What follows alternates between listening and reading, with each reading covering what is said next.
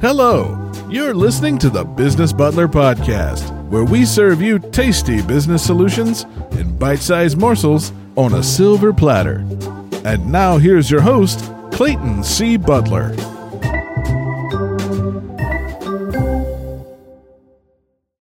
Hello and welcome.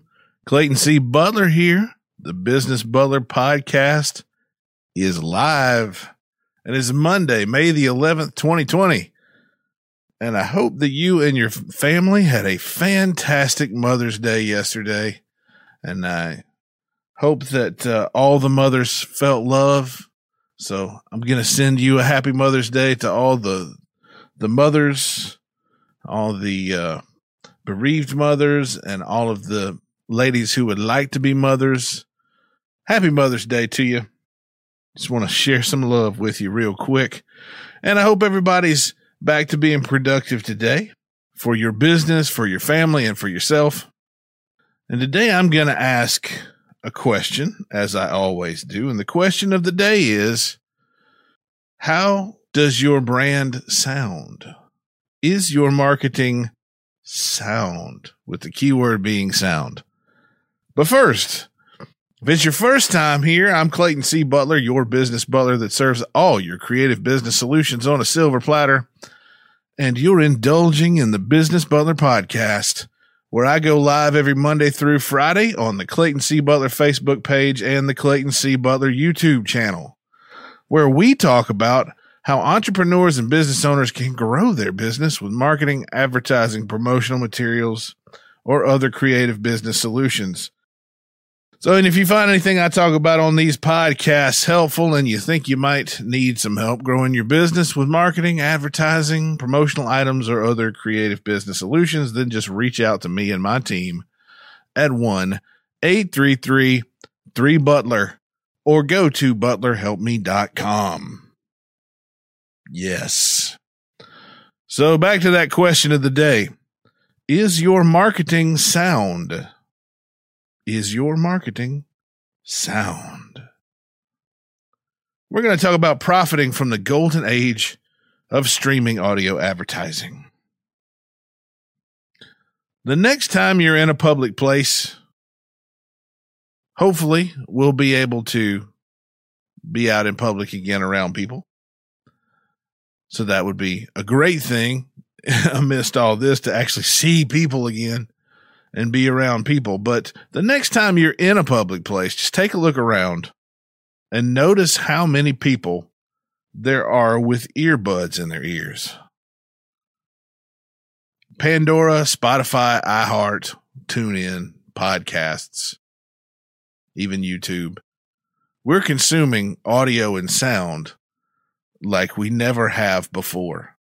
And in fact, it's rare to even see a young person in public these days, or even older people and adults these days without earbuds. And as business owners, we know that with a rise in consumption of media comes a ripe opportunity. And that opportunity is cheap advertising. It's simple supply and demand economics. Right now, the demand for airtime for advertising on digital streaming sites is low, and the supply is high or fairly high, at least still. It's the golden age right now for underpriced audio advertising, especially for the small local business. But the question is, how long is it going to last? Who knows how long the opportunity is going to last and how long it will avail itself to small businesses with smaller budgets.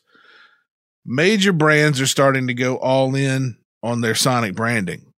Now, we've talked a few times about MasterCard, even recently, and how they've made a push to create more content and to reinforce their sonic brand during the coronavirus shutdown.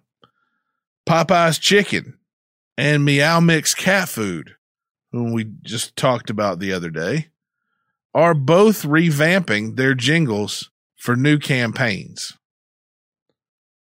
I venture to say that it may be another 18 to 24 months before many other larger brands with budget six figures or more start pouring their ad dollars into the system. Supply is going to increase. Uh, excuse me. Supply is going to decrease. The demand is going to increase, and then the ad prices are just going to shoot through the roof. We've seen it happen with Google. We've seen it happen with Facebook. LinkedIn is kind of still hanging on to the golden age for underpriced advertising and organic reach, but those days are numbered. It's only a matter of time before streaming audio follows suit. But let me give you a little bit of the benefits instead of just saying you should, you should, you should. Let me tell you why. There is value beyond price when it comes to your Sonic brand. Advertising on streaming music sites like Pandora, Spotify, iHeart, Google Play Music, TuneIn, although they're very similar to radio advertising, it carries with it a few inherent advantages to its terrestrial counterpart. The first one being targeting you can choose only to play your ads on certain platforms to certain ages, certain genders, certain music genres, certain locations, and to some degree, certain behavioral interests and they're based on their online behavior.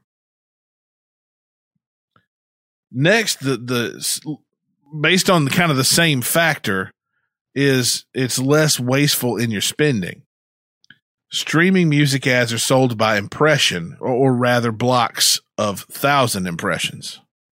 Unlike radio, these ads are played only to users who are actively listening to the platform and they can't skip it. So they have to listen to it.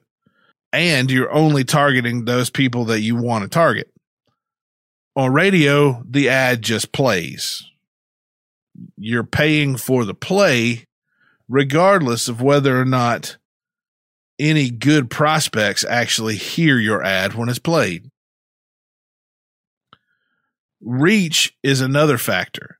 With radio, your ads reach is limited to only the footprint of the station. Streaming music sites and apps are national or they're global. And it's easily set up. It's very affordable to set up an ad in your hometown for the entire United States or multiple locations at once. Now, I'm not saying you should ditch radio as your advertising medium. Radio still has its place. It's wonderful for older audiences if that is your demographic, and especially if it's local older audiences, then radio is great but radio can be pricey. It can be rather expensive. Streaming music ads have fairly low minimum budgets, so it makes sense to start incorporating them into your advertising strategy. But it poses a question when you start doing advertising on audio. Do you disrupt or do you blend in? There are really two approaches to audio ads. You can disrupt the listener by grabbing their attention, jarring their attention, grabbing their focus, or you can make your message part of the overall listener experience. There are pros and cons to both of those, but that topic could constitute another podcast all on its own. So, for what it's worth, I'll give you my professional marketer's take on the matter perhaps the most annoying thing about streaming music platforms is the unskippable commercial. It really jolts the listener out of their musical mood. Like radio, when that happens over time, the listener starts to become ad deaf. We talk about ad deafness and ad blindness you know, we we go to websites now and we're almost oblivious to the banner ads and sidebar ads. If you grew up with the internet or if you started when it was the internet was in its infancy, you probably saw a lot more ads in the early days than you do now. But you start to become ad blind. You don't see them anymore. Well, the same thing happens to radio. Over time, you start to become ad deaf. It starts to become old hat. Now you're still absorbing the message, but you're not consciously listening to that message anymore. So how do you combat the tune out? One effective way is to be as creative and entertaining as possible and to make it memorable. On the other hand, at uh, my agency at Butler Productions, we like to kind of play with the listener a little bit and we like to kind of have fun. We create musical ads and jingles. Basically, they're brand songs, as we call them, for our advertisers. And most people think that the jingles are cheesy or campy or corny, but we write and produce brand songs in the same style as the playlist or the channel so that the listener stays the, the ads stay a part of the listener's experience. So it doesn't pull them out of their listener experience, but it's part of their listener experience. But they, they don't have to be, uh, jingles don't have to be corny. They don't have to be cheesy. They don't, most people think of that because of the jingles of old times were kind of campy. They were designed to grab your attention back then. But now with the part of the experience, you start to take in the music in a different kind of way. It's a different, I want to say, level of consciousness involved. And there's some psychology involved. And I won't get into the nitty gritty to bore you with all that, but I'll just give you a few of the reasons why this strategy works and why it's to your advantage to try the sonic branding strategy of jingles or brand songs. Number one, music sways our emotion. Buyers buy based on emotion. So music is a powerful advertising tool because of that. Relatability. If that's a word, if it's not, I just made it up. But relatability by, uh, and a side note, just to be funny here. Um, this is a true story. My wife was watching a um, marketing and branding webinar a couple years ago. And this girl kept talking about brand legitibility, like not brand legitimacy, but brand legitibility. So the next thing I asked her if she was going to watch one about market strategery. But uh, anyway, I digress. So relatability. By tailoring your brand song in the style that most identifies with your target customer, your message becomes more relatable. So if you're in an uh, urban environment in, let's say, Atlanta, downtown Atlanta, and you're doing a, a commercial f- or a jingle for a luxury car brand, you're probably going to stick to more hip hop R&B. You probably wouldn't do classic country. On the other hand, if you are in a rural environment selling farm equipment, you might have that rootsy, earthy country folk style for your jingle. So tailor the musical experience for your customer. It's going to help reinforce the emotional tie to it and it's going to help it be more relatable to the customer. Music and memory are strongly linked. And that's why you can still remember ad jingles from your childhood. A brand song is going to do the same thing. It's going to get stuck in your listener's mind and it'll potentially stay there for a lifetime.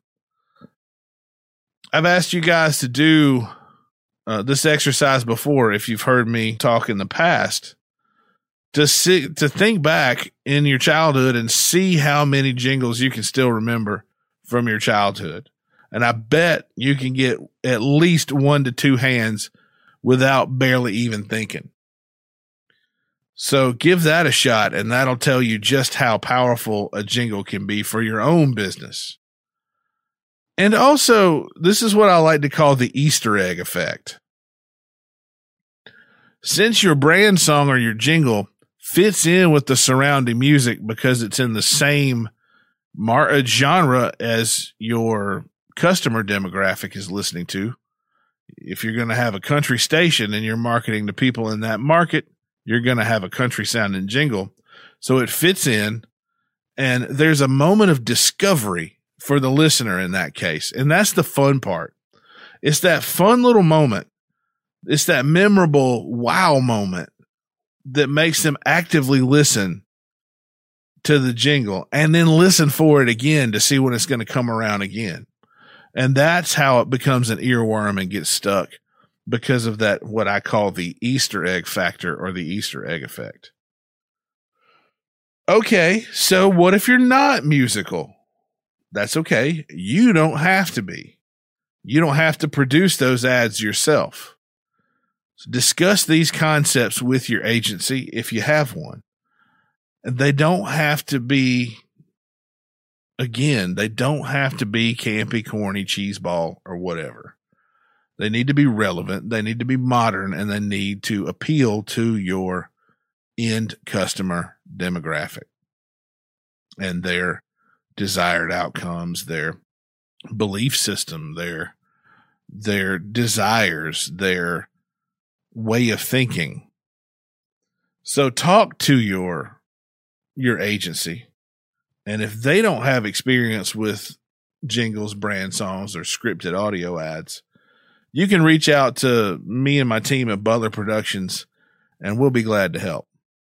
So there's no better time than now to get started with this.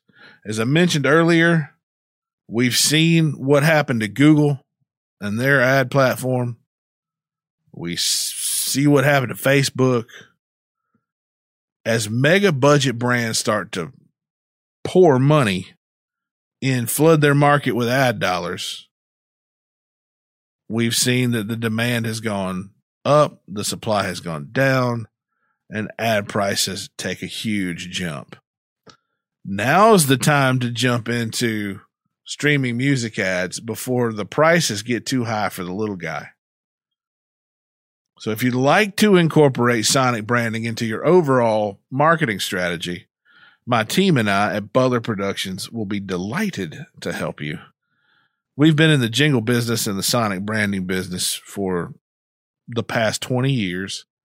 And it's one of the things we love to do here at Butler Productions. And it's one of the things that we're very passionate about. And you might see that with the way I get excited when I talk about it. But if you need help developing your Sonic brand, your jingle, your on hold message, or your audio commercials, reach out to us at 1 833 3 Butler or go to butlerhelpme.com and apply.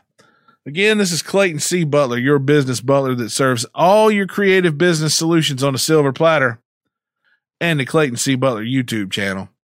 Till then, as always, have a great one. Thank you for listening to the Business Butler Podcast. To learn more about Clayton, visit ClaytonCButler.com. Need help growing your business? Then reach out to the Butler Productions team at 1 833 3 Butler or go to butlerhelpme.com. The Butler Productions podcast is property of Butler Productions LLC. Copyright 2020. All rights reserved.